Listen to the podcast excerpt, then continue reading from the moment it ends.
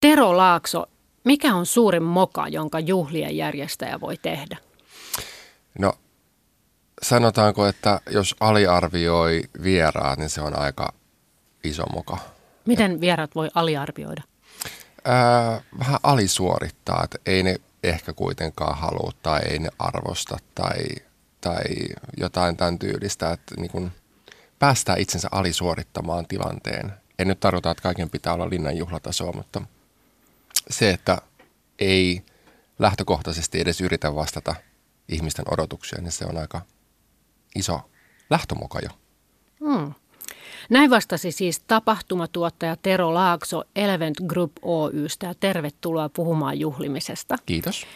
Entäs Meiju Niskala, täällä tällainen mieletön äh, närhi-installaatio äh, pään päällä ja sitten taas toisessa päässä jalassa hopeiset saappaat. Ne on aika vaikuttavat myös nämä kengät. Miksi sulla on jalassa hopeiset saappaat, jos on vielä semmoista nahkafrillaa? No nämä on tota, noin, itse asiassa suunnittelijalle kiitos Minna Parikalle, mutta tota, nämä on ö, sellaiset mun mielenpiristys saappaat, jotka siis käytännössä on mun talvikengät läpi talvet. Ja aikoinaan ostin nämä siitä syystä, että kun on sohjoa ja lunta, niin täytyy olla joku, mitä sä kattelet, kengän kärkiä, jotka tekee sut iloiseksi ja onnelliseksi. Ja mielenkiintoista on se, että nämä on siis, äm, nämä koko ajan aiheuttaa yhteisöllisyyttä koska näistä keskustellaan ihan mihin tahansa mennään. Mitä ihmiset yleensä niistä sanoo, vaikka jos olet julkisessa liikevälineessä? Ehkä täällä, että onpa komeet kengät tai onpa erityiset kengät tai erikoiset kengät. Ja me, se on niin kuin hyvä avauslaini, josta voi alkaa puhumaan mistä tahansa. Eli toisin sanoen, nämä on tällainen niin kuin väline minijuhlien järjestäminen, järjestämiseen tuntemattomien kesken. Meiju, sä oot kaupunki- ja esitystaiteilija ja kirjailija ja, ja sut on joskus myös mainittu arjen nyrjäyttäjänä, koska sä oot sun taiteella tuonut uusia näkökulmia ihan tämmöisiin tavallisiin arkisiinkin asioihin, niin miksi sun mielestä meillä on tärkeää nyrjäyttää arkea?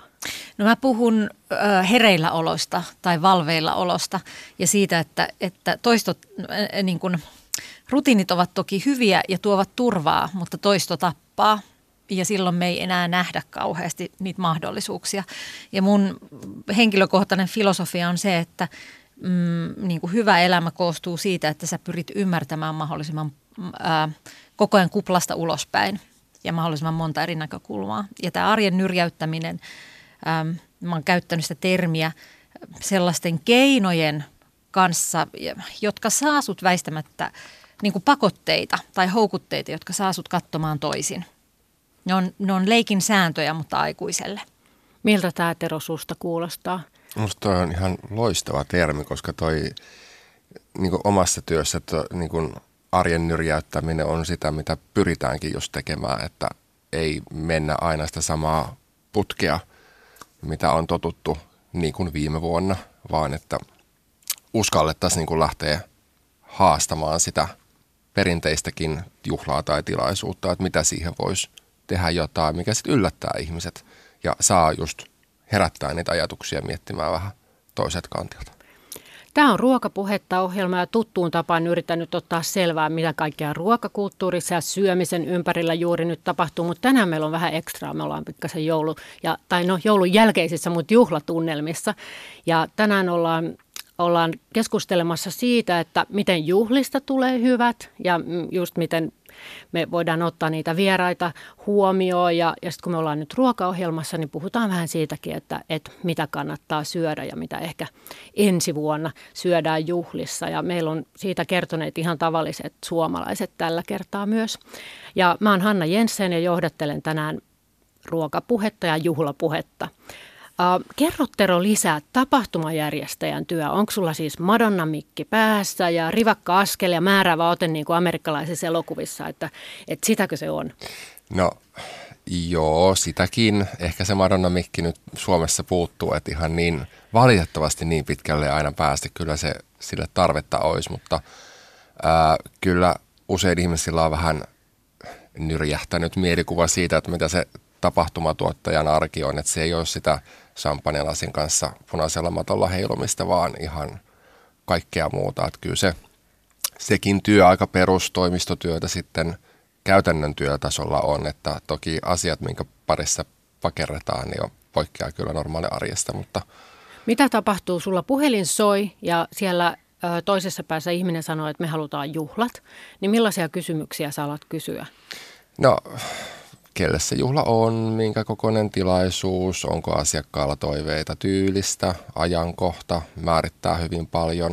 Sitten jos asiakkaalla on jo oma tila, niin toki se asettaa jo omat raamit sille, mitä sen siellä pystyy mahdollisesti toteuttamaan. Ja aina se klassinen kysymys, että mitä se saa maksaa. Tietenkin. Entäs Meiju, mistä näkökulmasta sä katsot tätä juhlimista ja juhlaa ja kerääntymistä yhteen ja viihtymistä? Kyllä mä katson sitä niin kuin arjen näkökulmasta, että mulle se, mä tuun jotenkin siitä viitekehyksestä, jolle juhlat on paineisia. Musta oli mielenkiintoista alkaa puhumaan yli kolmekymppisenä sitä, että mua edelleen jännittää järjestää syntymäpäiväjuhlia, koska mua pelottaa, tuleekohan sinne ihmisiä. Ja sitten kun mä sanoin tämän, niin moni, siis valtavan moni ihminen sanoi, että mulla on toi ihan sama tunne, jota me tunnistettiin, että me kannetaan sitä sieltä jostain lapsuudesta. Oletko selvittänyt sitä, että mistä se, minkälaisista tapahtumista se juontaa juurensa, koska mäkin tunnen paljon ihmisiä, jotka pelkää tuota samaa ilmiötä, että kukaan ei tule. Niin, ky- no, kyllä mä ainakin ajattelen sitä yhdellä tavalla myös niin kuin suomalaisuuden kannalta – mä oon monta kertaa miettinyt sitä, että kyllä meidän tämän hetken kulttuuriin kuuluu se, että itsestä ei saa pitää melua.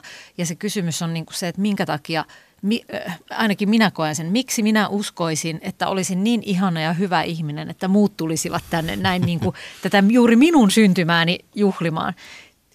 Tämä on nyt tietenkin kärjistetty näkökulma. Yleisesti niin kuin, ihmiset haluavat tulla erilaisiin juhliin tapaamaan toinen toisiaan ja, ja näet se vaan niin kuin, on joku syy, syy juhlia, näennäinen syy juhlia, joka kasaa ihmiset. Mutta musta se on niin kuin kiinnostavaa tälleen niin kuin juh, tämän nimipäivän ja syntymäpäivän juhlien historian kautta, että siis aikoinaanhan Suomessa ei edes ollut tällaista konseptia kuin syntymäpäivät. Että oli nimipäivät ja silloin tultiin niin kuin laulamaan sen nimipäivän sankarin alle. Ja se oli se kyläyhteisö, joka järjesti ikään kuin sen huomioon tälle yhdelle ihmiselle – Onpa kiinnostavaa siitä ehkä nyt ymmärtää, miksi vanhemmalle polvelle nimipäivät on tosi tärkeitä. Itse on esimerkiksi, olen tosi huono niitä muistamaan ja nyt vähän niin kuin omatunto kolkuttaa, että voisi huomioida paremmin. Ja tässä näette ihmisen, jolla ei edelleenkään ole edes nimipäivää. Tämä on ollut suuri trauma mulle, jos puhutaan nimipäivien juhlimisesta. Tuli muuten tuossa mieleen, että miten sä ajattelet siitä, kun päiväkodeissahan nämä juhlat on usein ongelma, tai siitä ainakin kerrotaan, että, että joku järjestää ja kukaan ei tule, tai sitten osa kutsutaan ja osa ei. Niin miten sä ajattelet, että se pitäisi niin kuin siellä lasten maailmassa tehdä, jotta ei ainakaan lisättäisi näitä traumoja, että tuleeko kukaan? Mulla ei ole itsellä lapsia, niin mun on vaikea mennä suoraan siihen näkökulmaan, mutta sen, minkä mä muistan niin kun kouluista kauhean viehättävänä, että silloin kun jollain oli synttärit, niin silloin tuotiin tuotiin niin kuin karkkia kaikille tai tuotiin jotain muuta. Itse asiassa tämä on henkilökohtainen muisto. Mun äiti halusi, joka oli kova leipomaan, niin halusi tehdä tällaista maustekakkua. Mä muistan, että mä oon tokaluokalla ja mulla on hirveä niin kuin nolous siitä, että kaikki muut on tuonut karkkia ja mä tuon täältä näin nyt itse tehtyä kakkua. Ja se päätyi siihen, että kaikki mun luokan tytöt tai jos nyt ei kaikki, mutta ainakin valtava osa mun kahdeksanvuotiaan mielikuvan maailmassa on silleen, että me halutaan tämä resepti, että meidän äiti voi tehdä kans tätä kakkua. Ja se oli jotenkin hyvä osoitus siitä, Ö, niin kuin jo mulla aika nuorena siitä, että mulla on tämmöinen mielikuva ja väite, millainen juhlien pitäisi olla tai millainen joku voisi olla, että muuten se ei niin kuin tuota kellekään tyydytystä ja kävikin ihan toisin. No Meiju, sä oot kaupunkia esitystaiteilija ja sitten sä oot tehnyt tämmöisiä teoksia, joissa niin kuin kohdataan. Niin kerrotko vähän niistä, että mikä niiden takana on? No näin, nyt mulla on, niin kuin mä oon 20 vuotta tehnyt, tavallaan toiminut sillä kentällä, niin tietenkin nyt pystyy joka tarkastelemaan sellaisia jo, johtolankoja. Ja selvästi niin kuin mun niin kuin taiteellisen praktiikan ja filosofian johtolangassa on se, että ihminen kohtaa itsensä toisensa, to, toisen ihmisen ja maailman. Ja sitä mä en osaa sanoa, että mistä se tulee, niin kuin mistä se tulee niin voimakkaasti just minuun se kohtaamisen ja yhteisön tarve mutta sen mä tiedän, että se siinä niin kuin on. Ja yleensä sen taustalla on myös semmoinen, mä kutsun sitä radikaaliksi empatiaksi ja radikaalin empatian praktiikaksi, että jos me ei millään tavalla kohdata tuntematonta tai toista. Siis se tuntematon voi olla myös tuntematon ajatus, se voi olla äm, ihminen, joka asettautuu vaikka autismin kirjossa johonkin tiettyyn kenttään, niin me ei koskaan päästä ää, ymmärtämään sitä, että mikä on niin kuin elämä ja mikä on ihmisyys. Ja mulle, mun taustalla on semmoinen, että mun vanhemmat oli kummatkin erityisluokaopettajia, eli mulle se outouden kanssa oleminen on ollut aina jotenkin itsestään selvää, koska mä oon lapsena ollut siellä äh, niin kuin luokassa, jos ei ollut iltapäivähoitoa, niin mä oon ollut siellä ja seurannut mm, ihmisiä. Että se ei, tavallaan se niin kuin rohkeus ja kohtaaminen on tullut mulle luonnostaan. Ja varmaan sen takia tavallaan mä en ole suostunut päästää siitä irti näin niin kuin vanhemmitenkaan ja sen takia järjestän hetkiä, missä se on mahdollinen. Se, mikä mua on yllättänyt positiivisesti, on se, että kun mä ajattelen, että tämä, tämä kohtaaminen on merkityksellisen mm. elämän ydintä. Niin kuin mikään muu meillä ei ole merkityksellistä kuin kohtaaminen. Mennä kohti, se voi, olla sen, se voi olla sairas, se voi olla kuoleva, se voi olla vastasyntynyt, mutta sä meet kohti ja katsot. Niin mä oon ollut jotenkin onnellinen siitä, että ne teokset on saanut valtavia määriä ihmisiä liikkeelle. Ne on siis yli, varmaan yli, yli 140-150 000 ihmistä niin kuin Suomessa liikuttanut. Ja, Kertoisitko esimerkin vaikka yhdestä no, teoksesta? No, no yksi viimeisimpiä tällaisia isoja oli semmoinen olennaistamo Oulussa, joka, joka oli tilausteos. Ja sen ajatus oli se, että viikon aikana Oulu täyttyy merkityksellistä keskusteluista tuntemattomien ihmisten kanssa. Ja se teos rakentui Oulun niin kuin keskustaan. Siinä oli 40 avustajaa ja sitten vähän rakentui installaatiomaisesti myös ympäristä kaupunkia. Ja siinä oli 21 harjoitetta, jolla niin kuin tuntemattomat, siis ajatus vaikka leikitään nyt Tero sun mm. kanssa, mm. että me tultaisiin tähän penkille, me yhdessä valitaan näistä 21 harjoitteesta se teema, mistä me halutaan puhua, Joo. vaikka rohkeudesta. Ja sitten siinä on tiettyjä syötteitä. Ja sitten me lähdetään kerimään sitä auki. Ja tämä rohkeus tuli mulle nyt esimerkkinä siitä syystä, että mä muistan esimerkiksi yhden keskustelun, joka, jonka kaksi ihmistä kävi. Ja ne kävi, toinen ihminen kävi rohkeudesta siitä näkökulmasta, että hän pohti, että onko ää, itsemurha rohkea teko. Että uskaltaisiko hän tehdä sitä.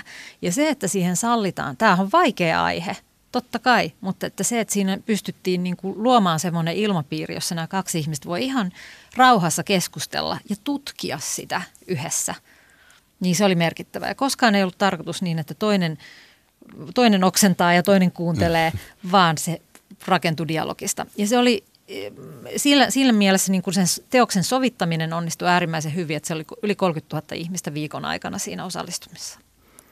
Tero, sulla on myös kokemusta siitä, että, että vaikkakin me niin puhutaan juhlista, mutta voidaan mennä myös siihen, että, että ihmiset, joilla on vaikka jollain tavalla neurologisia tai fyysisiä mm. vaikeuksia, niin sä pystyt vapauttamaan ja ehkä siinäkin on jotain juhlan elementtiä, kun, kun niin kuin pääsee kehonsa kanssa toiseen tilaan ja, ja sä oot tanssin kautta voinut tehdä Kyllä. tätä samaa. Kerrotko siitä vähän? No joo, mä oon Parkinson-potilaiden kanssa työskennellyt ja työstänyt tanssin ja musiikin kautta heille liikuntaa ja se on aika huikeeta nähdä semmoinen ihminen, joka on sen joko oman mielensä tai vartalonsa sisällä jumissa ja kun tulee se hetki, että hän pääsee sen liikkeen tai musiikin kautta irti siitä ja pääsee nauttimaan siitä, siitä hetkessä olemisesta ja liikkumisesta, niin se on tosi huikea kokemus myöskin niin kuin nähdä vierestä se toisen, toisen ilo ja tunnelma. Voin kuvitella. Entäs sitten, kun tässä puhuttiin tuosta kohtaamisesta, niin mm. joillekin ihmisille juhlien yhteydessä se ajatus, että yhdistetään toisille, toisilleen vieraita ihmisiä, on kauhistus. Kyllä. Eli juhlan järjestäjät ajattelevat, että tämä on niin kuin upea idea ja nyt ihmiset saa tutustua toisiinsa. Ja tein pientä taustakyselyä ja tällaisilta ihmisiltä, jotka kokee sen vaikeana. Ja yksikin sanoi näin, että että se aiheuttaa semmoisen tunteen, että ei halua mennä sinne juhliin. Se stressaa, vaikkakin tietäisi, että saattaa kuitenkin olla tosi kivaa, jos menen paikalle. Mutta mitä te sanoisitte tämmöiselle ihmiselle, joka kokee jo etukäteen niin, että nyt mut laitetaan tilanteeseen, joka on niin vaikea, että mä en loppujen lopuksi haluaisi edes mennä? No, kyllähän se suomalaiselle on tosi hankalaa mennä tilanteeseen, jossa hän kokee, että hän ei tunne ketään tai että hän on ihan ulkona siitä omasta mukavuusalueestaan, että vaikka on niin illallistilaisuus ja pitää olla varsinkin miehellä tumma puku päällä ja krakakaulassa, niin se on hyvin kaukana siitä, mikä me täällä Suomessa ollaan arkipäivänä totuttu. Ja se, että sit pitäisi vielä ryhtyä keskustelemaan jonkun ihmisen kanssa, josta sä et ikinä on tiennyt mitään, niin se ennakkoajatuksena kyllä varmasti nostattaa monella hienpintaa. Mutta mä usein sanon, että ei, ei kannata stressata siitä, mitä ei ole vielä kokenut, vaan mennä vaan vähän niin kuin sen tilanteen mukaan, että sitten ei siellä ole pakko puhua, jos ei oikeasti halua puhua, että sitten voi vaan seistä paikallaan ja nauttia siitä, mitä muut tekee. Että ei, niin kuin, ei ehkä liikaa haastaa myöskään itseään sitten, että kun se raja tulee meillä kaikilla jossain kohtaa vastaan ja sen yli on toki aina hyvä mennä, mutta ei sitten tarvitse niin kilometriä hypätä enstöikseen, koska se voi olla sitten jo liian iso hyppy. Että pistää sen puvun päälle ja ottaa sen champagnen käteen ja jos se raja tuli ylitettyä ja siinä kohtaa, niin sitten tyytyy siihen ja nauttii sit siitä hetkestä sit sitä kautta. Miltä Meiju tämä sun mielestä kuulostaa, että jollain olisi niin kuin näin vahva epämukavuuden tunne jo siihen menemiseen? No mä ajattelen sitä, että toi, toi resonoi siis siihen, että toisen ihmisen kohtaaminen on taito ja se, että me voidaan kaksi tuntematonta löytää yhdessä jonkun aiheen, mm. josta keskustella, niin se on taito. Se on, se on, se on niin kuin asia, jota me harjoitellaan. Nimenomaan. Ja, ja tota, niin kuin kun aluksi puhuttiin näistä kengistä, niin se, että ihminen voi harjo, harjoituttaa sitä kykyään olla kiinnostunut toisesta ihmisestä tai olla kiinnostunut kohtaamisesta, siitä mitä tämä kohtaaminen tuo, niin mm. ehkä niin kuin arkipäiväisissä asioissa. Kyllä mä myös kunnioitan ihmisiä, mä oon itse ekstrovertti, mutta että kunnioitan ihmisiä, jotka on introvertteja ja joille on, se taito on niin kuin on, on liian haastava. Samalla lailla kuin mulle kauheasti kielipäätä siinä mielessä, että mä oppisin nopeasti jonkun uuden kielen, niin, niin mä tiedän, että mua ei myöskään kukaan ranskankielinen tai kiinankielinen yritä pakottaa siihen juuri sillä, sillä kielellä keskusteluun. Mutta se on taito, että miten me löydetään. Kaksi introverttia voi löytää, tai anteeksi, nyt mä yleistin tällaista sanalla introvertti, mutta kaksi sellaista ihmistä, jotka, joiden suurin taito ei ole – verbaalinen keskustelu, niin voi löytää siitä huolimatta hirveän hyvää yhteyden Kyllä. seisomalla frakki päällä, samppanjalasi kädessä tai mikä se onkaan, missä ne seisoo kädet vaikka taskussa mm. ja seuraamalla yhdessä niitä muita ihmisiä. Sekin on yksi ö, se tapa olla yhdessä. Heille. Mm. Joo, ja se on mun mielestä yksi kohtaamisen muoto. Että Onpas hyvä vinkki. Voisiko sitä jopa ihan sanoa ääneen? Että käydä sen toisen viereen ja sanoa, että niin kuin, että täällä on kiinnostavia ihmisiä tai jotain. Miten se voisi tehdä? Ihmisethän usein sanoo, että small talk on vaikeaa. Mm. Ja onhan se, koska se vaatii niin paljon yleissivistystä, että voisi jotenkin mistä tahansa mm. ryhtyä keskustelemaan. Mutta mistä sen puhumisen voi aloittaa? Onko kysymys hyvä? No kyllä mä ainakin tuossa tilanteessa, ää, mä muistan, että mulla on ollut itsellä joskus semmoinen voimakas surun aika, jolloin, jolloin mulla ei ollut minkäännäköistä tai ne mun kyvyt olla sosiaalisesti, verbaalisesti auki ihmiselle oli huomattavasti pienemmät, jolloin mä muistan tehneeni sellaisen ratkaisun jossain juhlissa, että siinä istui joku ihminen hiljaa sen oman mukinsa kanssa ja mä sanoin, että saanko mä tulla tähän sun viereen istuu hiljaa ja mm. katsomaan mm. näitä samoja ihmisiä kuin sinäkin. Ja se oli meille se yhteinen kieli. Sitten me vähän ehkä jotain kommunikoitiin, mutta me ei tarvinnut mennä siihen sen enempää. Toinen asia siitä, äm, siitä tota juhlan järjestäjän vastuusta. Mä ajattelen, että jos me laitetaan, halutaan kohtauttaa ihmisiä, niin silloin meillä on vastuu tehdä välineet, että mistä ne ihmiset pääsee Kyllä. keskustelemaan. Ja se, se tapahtuu sillä ta, sillä, vaikka, vaikka, edes, vaikka esimerkiksi sillä lailla, että, että tässä on nimi, plaseratut nimikortit ja siihen väliin on kirjoitettu, että me, kun minä ajattelin teitä kahta, halusin laittaa teidät yhteen, koska tiedän, että kummatkin olette valtavasti eläinten rakastajia. Tai, tai niin kuin, mikä se onkaan, mm. mutta että jollain tavalla se järjestäjä, jos sä haluat laittaa tuntemattomia ihmisiä yhteen, jos sä haluat, että se kohtaaminen tapahtuu, niin silloin sulla on vielä vastuu ojentaa se asia – millä Vähän tavalla nämä ihmiset sais eteenpäin. Kyllä. Tämähän on loistava vinkki. En ole koskaan nähnyt tätä. Ei ole tullut vastaan. Onko sulla, Tero? No siis yksi ihan loistava, että jos tehdään, puhutaan vaikka plaseeratusta tilaisuudesta, että sulla on nimikortit ja näin. Ihmisethän ne, niin kuin ensinnäkin se, että se nimi pitäisi olla molemmin puolin, koska jos me istutaan vastakkain, sä näet sun oman nimen, niin sä et näe sitä toisen nimeä. Mm. Että se kannattaa melkein olla toisinpäin. Toinen asia on se, että sinne voi kirjoittaa just sen, että tykkään koirista. Että sä niin. tiedät jokaisesta ihmisestä jotain, ja vaikka sitten Hanna sun kohdalla lukee, että tykkään koirista, ja minä näen sen täältä pöydän toiselta puolelta, mun on helppo, että hei, onko sulla koira? Tavallaan, että sulla on helppoja, helppoja asioita, mistä lähtee keskustelemaan. Joo, koska on huomattavasti helpompi kysyä tuo kysymys, kun sanoit, että, niin kuin, että kuka olet tai mikä sytyttää sinut tai jotakin niin isoa, että siinä menee mm. helposti solmuun eikä oikein tiedä, missä se lähtö on jotenkin vaivautunut. Kyllä. Tämä on ruokapuhetta ohjelma. Tänään ollaan voimakkaasti juhlatunnelmissa ja mietitään, että millaisista asioista hyvät juhlat syntyvät. Ja paikalla on taiteilija Meiju Niskala ja tapahtumatuottaja Tero Laakso. Ja minä aion vielä ottaa tästä saman tien kopin ja mennä tuohon edelliseen kohtaan, jossa keskityn vielä sut. Kaikin mokomin. Ja puhun sellaista asiasta kuin vaivaannuttava, koska toikin on musta hirmo hyvä termi, että onko vaivaannuttavaa olla tässä tuntemattoman kanssa, koska sekin mä, mä ajattelen sitä, että se kuuluu ihmisyyteen, että mm. me koetaan välillä vaivaannuttavia hetkiä. Me koetaan hetkiä, jossa me ollaan kädet taskussa tai jännittää. Ja sen ääneen sanominen tai tunnistaminen on ihan yhtä hyvä. Sekin on kohtaamista. Kyllä. Että tämä on vähän, onpa vähän vaivaannuttavaa tämä tai tuntuu jännittävältä nyt kohdata sinut vieras ihminen tässä, tuntuuko niin. susta se? Se, että me ei tarvi, juhlia ei tarvitse järjestää sillä lailla, että se olisi niin kuin Hollywoodin dialogiin kirjoitettu. Ja siitä syystä jopa keskeytin sinut tällä lailla vaivaannuttavasti. Olen koska iloinen tämän... siitä. Mulla on kerran yksi työnohjaaja sanonut, että se suurin jännitys ja koko se semmoinen, niin että ei voi keskittyä mihinkään, tulee siitä, että yrittää niin sanotusti pitää sitä semmoista maskia ja Joo. yllä. Että, ja sitten kun sen päästäisi pois, hän käytti mm. termiä valemmina, mm. niin syntyy se aito kohtaaminen ja siitä se jännitys poistuu, kun loppuu se ajatus siitä, että eihän kukaan huomaa, Kyllä. vaan, vaan sanoisi noin kuin sä ehdotit, että ääneen. Joo. Se on just se, että uskaltaa olla oma itsensä eikä yritä vastata siihen mielikuvaan, mitä olettaa, että toisilla voisi mm. olla. Ja tähän oikeastaan liittyy just, että se keskustelu, että pitäisi yhtäkkiä tuntemattomalta kysyä, että mitä teet työksesi, joka tavallaan heti luo ihmiselle mielikuvan, että aha, hän on nyt tällainen, hän tekee tällaista työkseen. Ja tavallaan se voi lukitakin sen toisen ihmisen siihen, että no niin, nyt mä oonkin tämmöinen, eikä välttämättä sitten ujompi tai arempi ihminen pääse siitä, siitä mielikuvasta irti. Niin on joskus ollut sellaisessa tilanteessa, että on sovittu, että ei kysytä, mitä tehdään työkseen, vaan mm. kysytään, mm. että, että mistä asiasta elämässä olet innostunut tai, tai jotakin tämän kaltaista, että vältettäisiin se kategorisointi. Kyllä.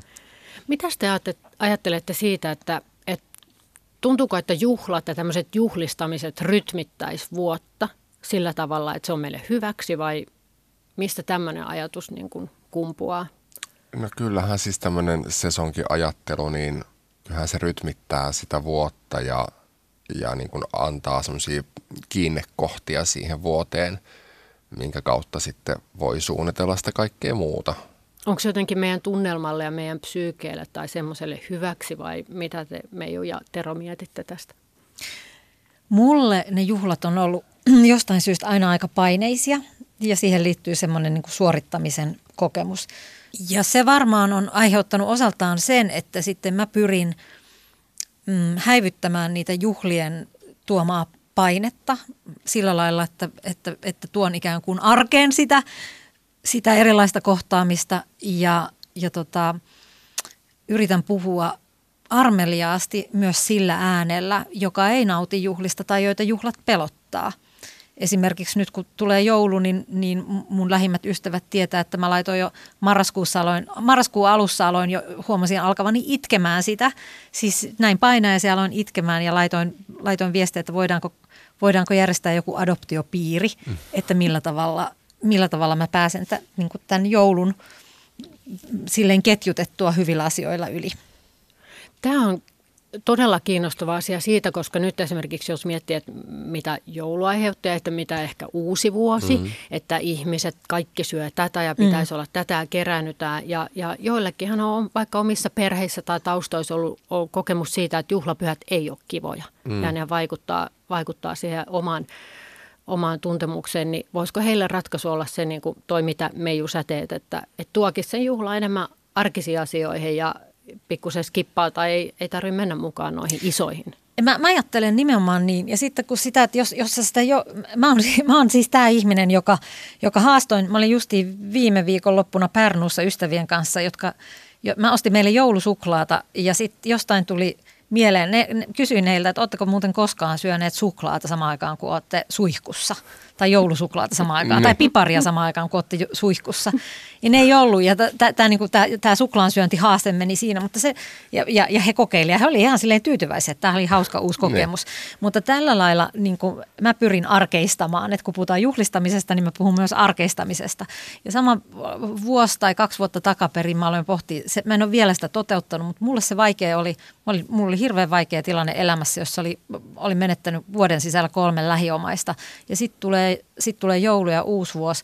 Mulla on semmoinen olo, että mä en, että, mä, että, että uuteen vuoteen tulee hirveä pakote, että pitäisi niin kuin kerätä tämä vanha vuosi ja nyt alkaa uusi vuosi. Ja mä mm. tavallaan tiedän, että mä en voi niin kuin suruani suorittaa tässä vuodessa, että mä voin rytmittää tätä tälleen.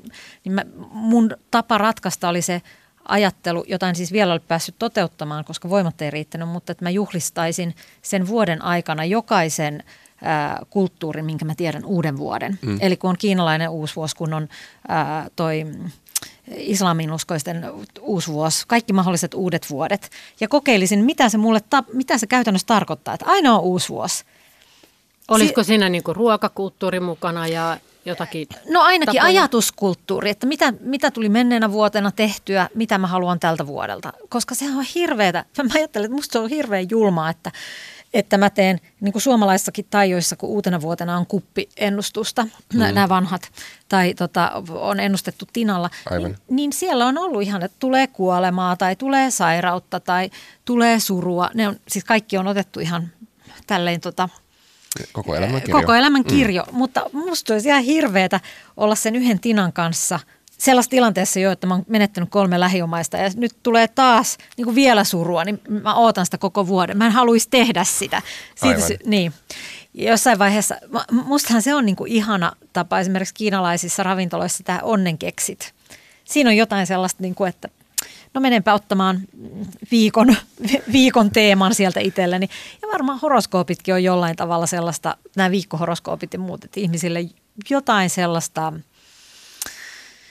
kokemusta niin kuin taikomisesta mm. tai taijasta, että mun ei tarvitse se yhden tinan kanssa niin kuin odottaa tuomiota niin koko, koko, koko 365 päivää. niin.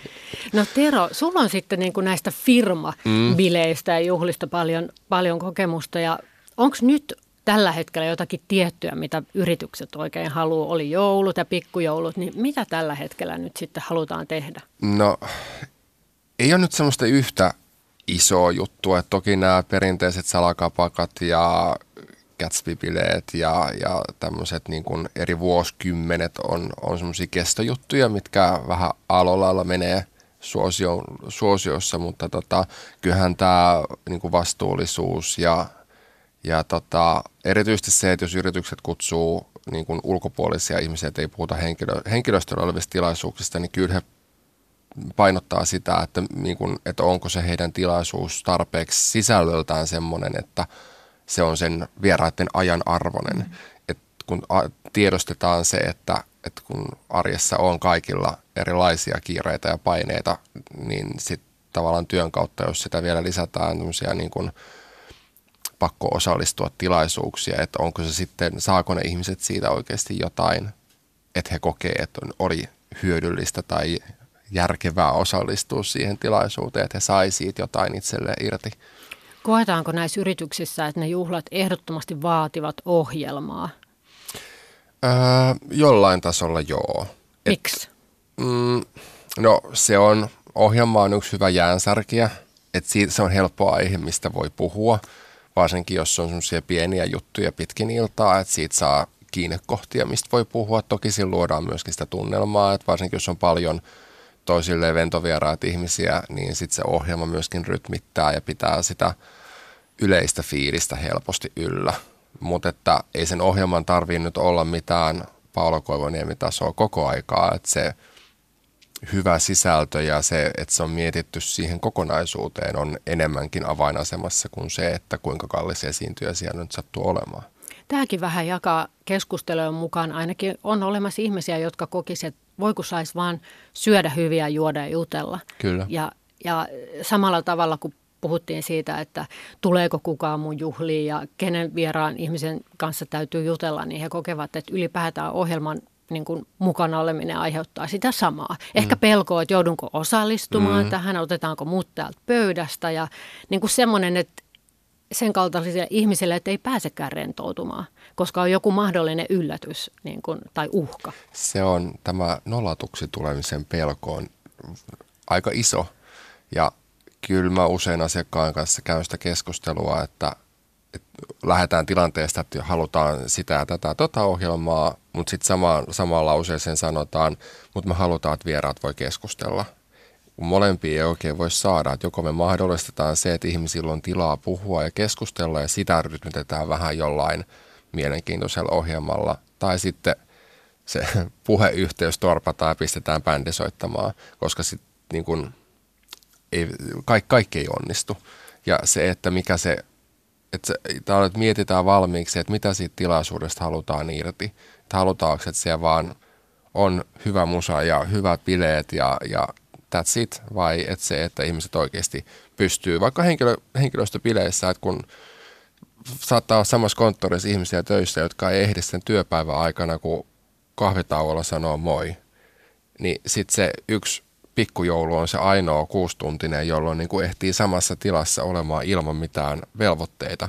Ja sitten jos sitä ryydetetään se viisi tuntia jollain kova musiikilla tai ohjelmalla, jota on pakko seurata, niin ei sitten kauhean hyvä fiilis jää.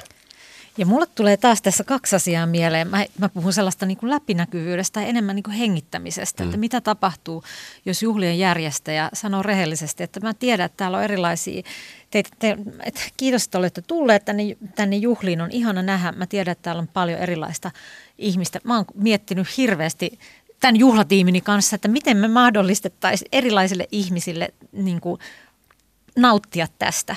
Ja silloin kun sen sanoo ääneen, että tässä nyt tehtiin tällainen, sen takia tein tällaisen ratkaisun, että, mm. että bändi alkaa soittaa kello 22 ja mä tiedän, että täällä on tämä mieletön tanssiporukka, te voitte, te toivottavasti nautitte siitä. Ja sitten mä tiedän, että teillä on, täällä on tämä niinku mieletön puhelias kohtaamisporukka. Mm. Mä yrit, tämä on nyt yritetty mahdollistaa teille tässä ennen kakkua ja ruoan jälkeen. Ottakaa siitä kaikki irti. Niin silloin, se on, niinku, silloin ne on sanottu, jälleen kerran tuotu avoimeen pöytään tämä, että et meidän ei tarvitse niinku, tuoda ulkoopäin sitä, niin kuin, että kaikki on täydellisesti tai minä mm. kuvittelen. Mm. Ja sitten mä ajattelen, en ole sellaisessa firmassa koskaan ollut töissä, jossa ikään kuin tota, ää, jossa joutuisin päättämään tai olisin tällaisena kohteena, että millaiset pikkujoulut järjestetään. Mutta siinäkin kohtaa niin mä tekisin kysymyksen, mitä te tarvitte, mm. mitä te kaipaatte. Jolloin, jolloin ikään kuin mä voin vastata järjestäjänä siihen ihmisten kaipuuseen. Kyllä. Enkä, enkä niin, että mun pitää kuvitella ja tulkita ja mm. lukea ja arvuutella. Näin kauniisti lausui taiteilija Meiju Niskala ja hänen kanssaan juhlista puhumassa täällä tapahtumatuottaja Tero Laakso. Meiju, sä oot sanonut, että aikuiselle tekisi, tekisi hyvää leikkiä. Mitä sä sillä tarkoitat?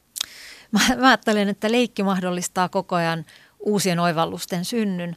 Se ää, tarkoittaa sitä, että me ei tarvitse jatkuvasti ottaa kaikkea ihan tosissamme. Se, ää, tai tai niin kuin suorit, niin kuin täydellisesti – se tarkoittaa sitä, että voidaan löytää uusia näkökulmia. Ennen kaikkea se tarkoittaa sitä, että me voidaan harjoitella, opetella, testata, kokeilla, mm, tuomi, jatkuvasti tuomitsematta tai arvot, arvottamatta sitä. Tämän jälkeen onkin sitten kiinnostava kysyä, että miten te näette, että jos joku järjestää juhlat, niin kumman vastuulla se onnistuminen on? Sen järjestäjän vai sen osallistujan?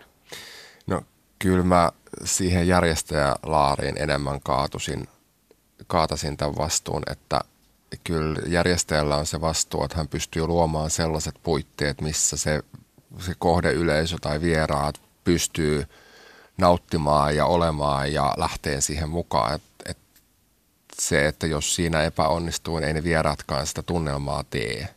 Et kyllä se nyt varsinkin niin kuin oman työn kautta, niin kyllä se mun vastuulla on katsoa, että jos se jos mä näen, että tämä asiakkaan suuri toive ja suunnitelma ei lähde toimimaan ollenkaan niin kuin hän on toivonut ja on oletettu, niin sitten se on mun vastuulla lähteä keksiä siinä hetkessä, että miten sitä voidaan sitä laivan suuntaa sitten kääntää vielä siinä kohtaa, että ne ihmiset uskaltaa rentoutua.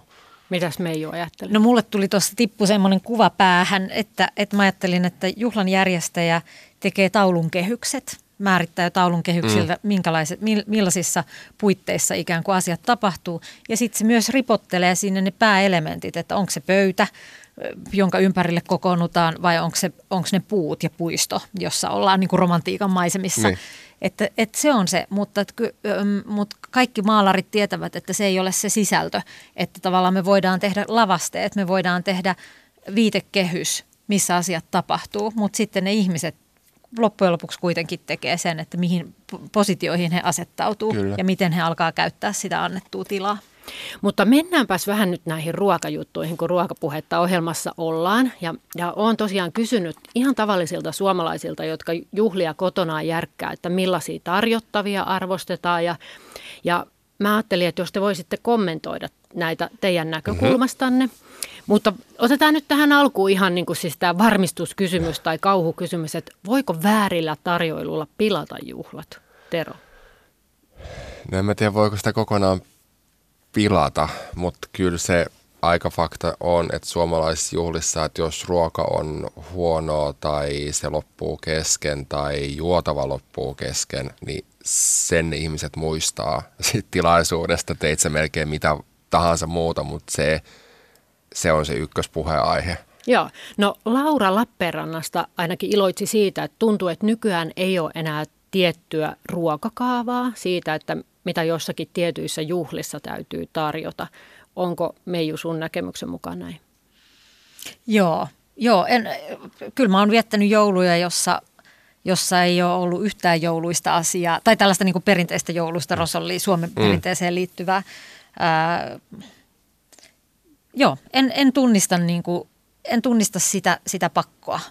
Entäs Tero, asiakkaat miten toivovat? No siis nyt jos puhutaan niin kuin pikkujouluista, jota tässä nyt on kiitettävä runsaasti ollut, niin ei, ei asiakkaat halua mitään jouluruokaa sinne. Että kyllä se on ihan, halutaan ihan kaikkea muuta, että vaikka joulun ympärillä juhlitaan, niin, niin ei se, sitä ei tarvii sitä niin, kuin niin sanotusti perinteiseksi ruuaksi katsottua tarjottavaa niin kuin pakolla. Että jos tuntuu, että tämä ei ole meidän juttu, niin sitten sitten ollaan rohkeasti jotain muuta. Niin ja sitten sit vanhassa suomalaisessa perinteessähän paljolti niin ruuat määräytyy sesonkiajattelun mukaan. Mutta mun mielestä on myös hirveän kiinnostavaa. Mä olen siis toisaalta, paitsi että olen kosmopoliitti, taiteilija ja kaupunkilainen, niin, niin tota, osan vuodesta vietän pohjoisessa farmaten siis pässi, pässejä ja, ja tota, lampaita. Mm. Ja, ja tämä tota, Tämä on opettanut mulle sen, tämä oli musta mielenkiintoista, että kun Suomessakin on ikään kuin pääsiäislammas, Kyllä. mutta se, ei, se tuleekin tuolta siis toiselta puolelta maailmaa, kun yleensä pässikaritsat siis teurastetaan syksyisin ennen kuin alka, ne alkaa oikein kunnolla tappelemaan toistensa kanssa, mm.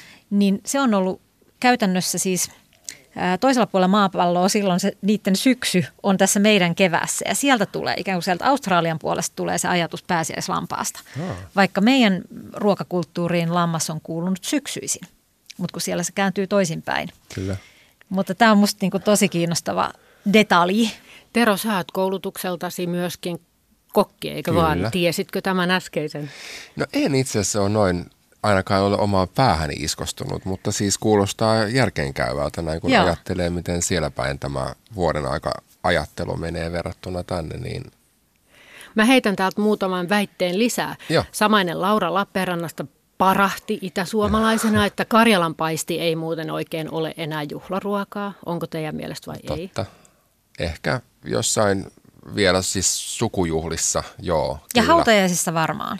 Kyllä. Koska, koska hautajaiset kuitenkin pyri, usein pyritään tekemään sen ihmisen juhliksi, kyllä. jota me muistetaan. Okei. Okay. Sitten espoolainen Matti toteaa, että pulla ja pikkuleivät eivät ole enää juhlaruokaa, myöskin itäsuomalainen muuten, vaan ne ovat kadonneet kokonaan juhlapöydistä. Sen sijaan voileipäkakku on tehnyt komean paluun.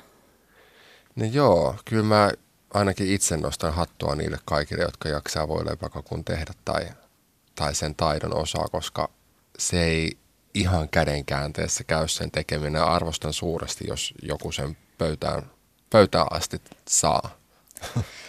Tästä tuli nyt mieleen muuten, joka sitoo näitä monia asioita yhteen, että silloin kun mä entisen mieheni kanssa muutet, muutin nykyiseen asuntoon, niin, niin me tutustuttiin naapureihin niin, heistä tuli myöhemmin hyviä ystäviä, että käytiin koputtamassa yläkerran kaikki ovet ja kutsuttiin uuden vuoden juhliin ja selvisi, että heillä myös heillä kaikilla on uuden vuoden juhlat, jolloin lainkaan tuntematta toinen toisiaan me päätettiin, että pidetään kolmen ison asunnon yhteiset uuden vuoden juhlat, jossa oli siis no, varmaan noin 130-140 henkilöä sen, sen illan aikana. Ja, ja siis siinä nimenomaan vaellettiin eri asunnoista toisiin. Ja Tämä vaeltaminen tekee musta tuosta aivan ihana. Se jotenkin poistuu kaikki paine ja jännitys ja muu, että saa liikkua. Kyllä, ja, se, ja sitten siinä, siinä oli myöskin, niin kuin, myöskin erilaisia sitten ruokia. Ja tämä liittyy siihen voileipäkakkuun. Että mä muistan, että pikkukätöisillä ahkeroin hirvittävä määrä voileipäkakkuja. Olin kauhean huolissani, että meneeköhän nämä. Mutta kyllä ne meni. Mm. Ne meni. Hei, sitten Matti vielä sanoo, että, että pitopalveluissa aina hän nyt käytti verbiä tyrkytetään savulohta ja paahtopaistia ja oli sitä mieltä, että, että ne on kohtuuhintaisia, helppoja tehdä toki hyviä, mutta että saisivat jo pikkuhiljaa jäädä pois listalta, että mieluummin tapaslajitelmia. Ollaanko nyt jo ihan trendeissä vai?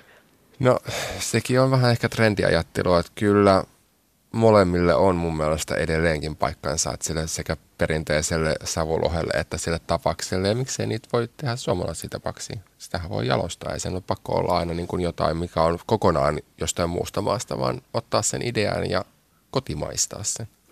Entäs sitten ennen, tämä on nyt vähän tämmöinen kliseelause, mutta ennen 50 juhlissa pönötettiin, mutta nyt 50 ikäloput bilettävät.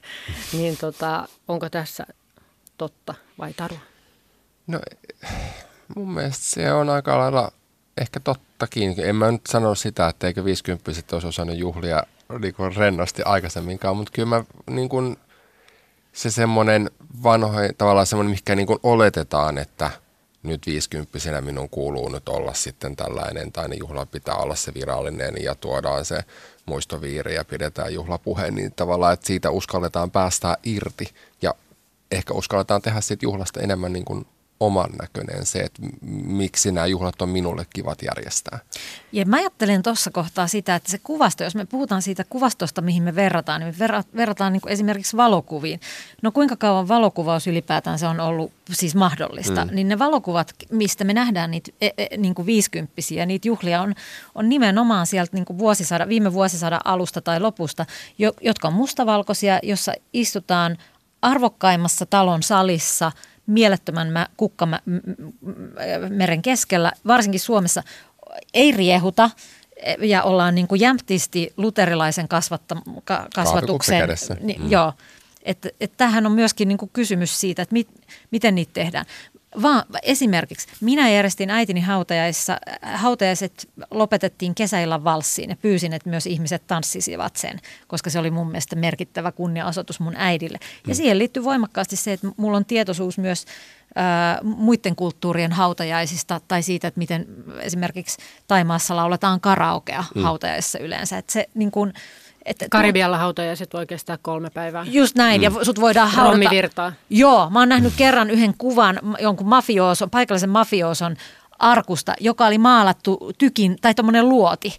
Että se, niin kuin, että se, se, sut voidaan myös haudata kana, kanamallisessa arkussa, jos haluat.